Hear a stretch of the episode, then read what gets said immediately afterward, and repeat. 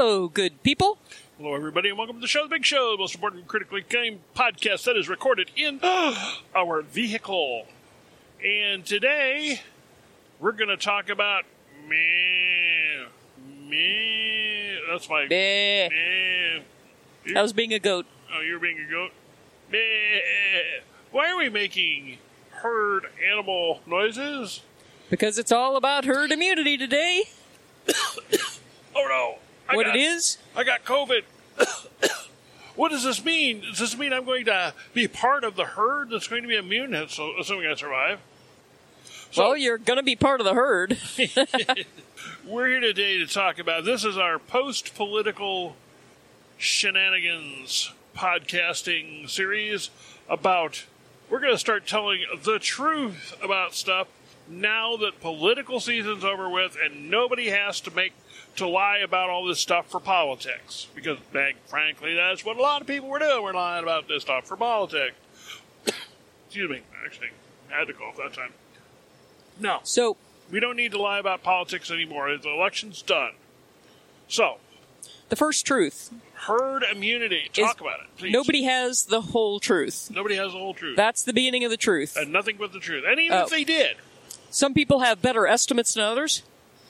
and even if they did have the whole truth today, that doesn't mean it'd be the whole truth two weeks from now. Yeah. Herd immunity is one of the proposals for how to handle a pandemic that has been floated around in some circles lately. So we know, we, in this case, is the royal we of people who do pathophysiology and dabble in epidemiology for a living Which she does. we, yeah, we know that herd immunity is a thing. If you get enough individuals in a population immune to a disease, that disease can no longer effectively be transmitted from one member of the population to the next. And as long as the disease requires that kind of transmission to get around, it dies out. That's herd immunity. On a macro scale, not an individual scale. On a macro Yeah. scale. Because the uh, people who could get the disease are still just as susceptible if they get exposed, but there's nobody around them who's exposing them to it. Right. That's what herd immunity means. Let me tell you one thing it does not mean, because a lot of people have this. Herd immunity does not mean you have immunity within you because every, everybody else has had COVID. That is not what it means. It does nothing towards uh, protecting yourself from getting COVID if you are exposed. Unprotected people remain completely unprotected, Unprotected. if exposed. That is not any. I mean, so many people get that wrong. Oh, well, I've got herd immunity. No, you. There, there may be a herd immunity thing, but individually, you're just you. You're just every bit as susceptible to COVID as you've always been, or any other disease. And the idea is that there won't be enough people around to pass it to you. But there's a lot of simplifying assumptions that go into that.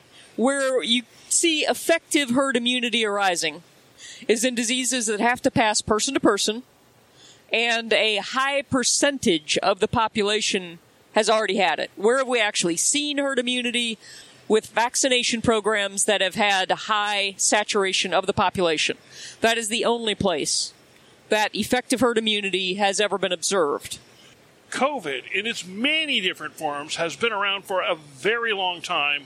Uh, you, you, some types of COVID cause a common cold. Some types of COVID cause SARS. I mean, there's all kinds of stuff. Okay. Viruses, not COVID in particular. Right, right, right. But I'm, I'm using COVID because it's a name everybody. COVID is not this one thing. What we're talking about in particular is SARS. SARS CoV 2 is the virus Right. that causes the respiratory disease COVID 19. Right. That's Now, right. the Now, effect. COVID 19 is a specific type of the COVID family of viruses. The Now, SARS there's a- family of viruses. Yeah, the SARS family of viruses. And there's a huge amount of SARS family of viruses. And how many of those SARS viruses have ever had herd immunity? Uh, as far as we know, none of them. None. Here's the thing: uh, the mo, uh, the cold viruses. That's that's kind of a generic name. There are a bunch of different specific kinds of viruses that that give people things we call colds. But the common kinds of colds, you know, in winters when everybody's passing the cold around, there aren't some people who just don't get it because 85% of the people they know have already been exposed to it.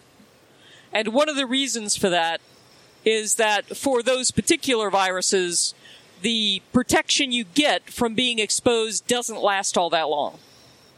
Some viruses we get exposed to once, we react against them, and we will probably never get them again. Uh, if you are have develop a good immunity against polio, you'll probably never get polio again after that, no matter how long you live.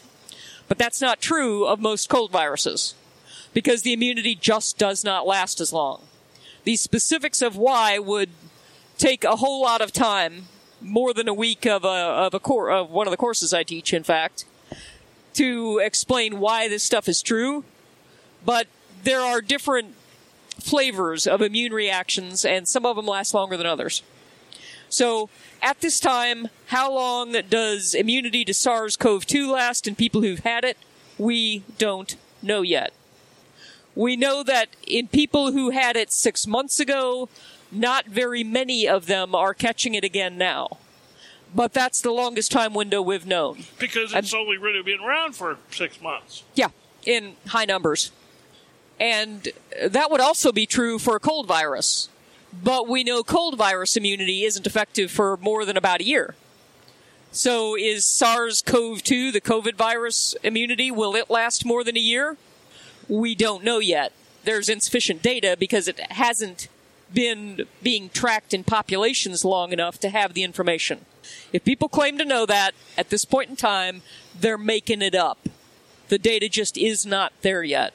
I'm not saying we will, I'm not saying we don't, because I too do not know yet. The other thing about herd immunity is what it really means is having a high proportion of the people be exposed to it. And whatever proportion of those people would naturally get seriously sick from it, get seriously sick from it. Whichever proportion has uh, lifelong complications has lifelong complications. Whichever proportion was going to die is going to die. So you're not talking about a strategy for managing a pandemic. You're talking about just saying, oh well, a whole bunch of people are going to get sick. A whole bunch of people are going to have their finances ruined for decades by trying to pay the medical bills. A whole bunch of people are going to have lifelong effects they're never going to get over. And a whole bunch of people are going to die. And a whole bunch of people are going to get over it just fine with no lasting effects. Because that's also, that's the highest proportion, for sure, is the people who have no lasting effects. But there's going to be significant numbers of people get seriously ill and recover, get seriously ill and don't ser- uh, fully recover, and a significant subset that die. That's what you've got to have to have herd immunity. And it's keeping in mind all of the stuff that goes along with this. When you say seriously ill, okay, that means hospitalization. That means, you know, putting a real strain on the medical system. That means costing a lot of money, a lot of misery, a lot of sickness, a lot of permanent injury, and a lot of people dying. And if you have a lot of people doing it at once, you don't have the resources to deal with it. That's the real problem with letting pandemics rage unchecked. If you have every, suppose every American was going to be exposed to SARS CoV 2 in the next two years. That's a ridiculously high number, but suppose it was going to be true anyway. Okay. It makes a big difference to people's outcomes, and it makes a big difference to the ability of the medical facilities to function if we spread them out over two years as opposed to having them in a short period of time. So when you say herd immunity, you're not saying anybody is going to be protected from anything. You're just saying we're just going to accept the fact that a whole bunch of people are going to get sick and die, and accept the fact that more of them are going to die than would have if we'd done something about it, because, well, for whatever reason you decide to follow the herd immunity quote unquote strategy. Right. Now, this the difference being on a, a herd immunity strategy with something like COVID, where there is no vaccine, and a herd immunity thing where there is a vaccine, is you can choose to get vaccinated and remove yourself from the game. You just remove yourself from the game. Let's say, for example, polio. Okay? Thankfully, polio is not much of a thing anymore. And yes, we do have herd immunity because nobody has polio, so you're not likely to get polio. But Most people get immunized against Right. polio. Back in our day, when we were young, we're in our 50s, you know, everybody got immunized against polio because there was still a lot of it around. And if all of us hadn't gotten immunized, polio would still be with us yeah. because there would not be a high enough percentage of people immunized to protect us. Now, the difference here's the big kicker though. We got immunized. We took the little drink of fluid and we were immunized against polio. We didn't have to get sick with it to generate the, the herd. Yeah, only 10% of the people who get polio, you know, get very seriously ill from polio, and a smaller proportion of them die. It's not very different in stats that way to COVID 19. But it still caused an enormous health and death burden when lots and lots of people were being exposed. and amazing amounts of suffering, and it was just it was a horrible time. It's a horrible disease, and the vaccine saved people. Now people are now they're like anti-vaccine. Oh, this causes this vaccine could cause some ridiculous thing or other. This gives you a 0.2% chance of maybe catching something, even though we can't find any actual evidence to support that. We think it might be true anyway. Oh well. And But anyway, I'm, I'm not going to Yeah, I'm not not going to go go on the that. anti-vaccine rant. no, because there's no point. So the deal is this: if we let any disease, call it be it seasonal flu, be it a cold, be it COVID nineteen, be it whatever it is, if we let it run through the population on its own recognizance, and it does not provide really long term immunity, years worth of immunity once you're exposed, we will never reach herd immunity for it because it takes so long to move through the population. There are always people around who have it and are spreading it. We never get to the point where we have enough population members protected. And so that's just not a situation in which the math will tell you herd immunity can be a thing. Uh, right now, best estimates I've been able to, to see have about one eighth of Americans having been exposed to SARS 2, the COVID virus. These are Johns Hopkins numbers. In case you're wondering. Uh, those particular numbers were not. I got them from a Nature journal article. But which was John Hopkins? It said. You read that. I was listening. Anyway, Okay. Best numbers I can come up with. One eighth of all Americans so far. That is about six out of every eight Americans away from where you would have to be to reliably have herd immunity. Because to have it, you have to have a, a it's not just a whole population average. People have been coming up with lower numbers of people you have to have protected to have herd immunity, but they're making some really shaky assumptions. And they're making assumptions that don't line up the way we have seen COVID 19 being transmitted in unprotected populations. and these assumptions are based upon the political outcome they would like to see. Let's Yeah. just be honest here. They look at a whole range of potential outcomes and they, they pick the Pick story the they like. that best matches Their political their political stance. beliefs and they go with that. And we're, but we're- I the don't reason care. we're bringing this up, politics are done. We're done with politics. There's no reason to, to lie anymore. And we haven't been lying because we haven't been talking about the politics, but, you know, the lying can be done now because the political scene is set. You know, we can we can actually start talking about real things like real worry numbers, about people's well-being. real science, and Yeah.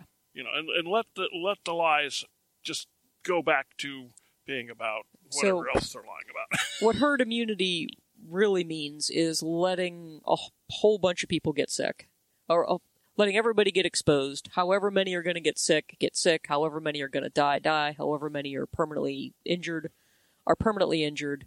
Herd immunity does nothing at all to reduce any of that, and it makes the death outcomes worse because of slugs of people overloading medical resources.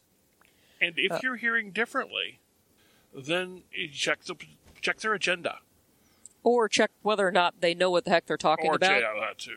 Yeah, I don't talk politics in part because I know I am not particularly well equipped to talk about politics. I'm just, yeah, I've got opinions and they're free and worth what you pay for them.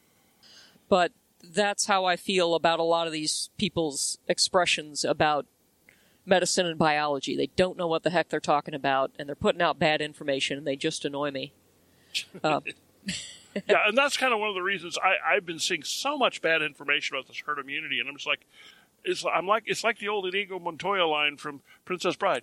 That word, I, I do not think it means what you think it means.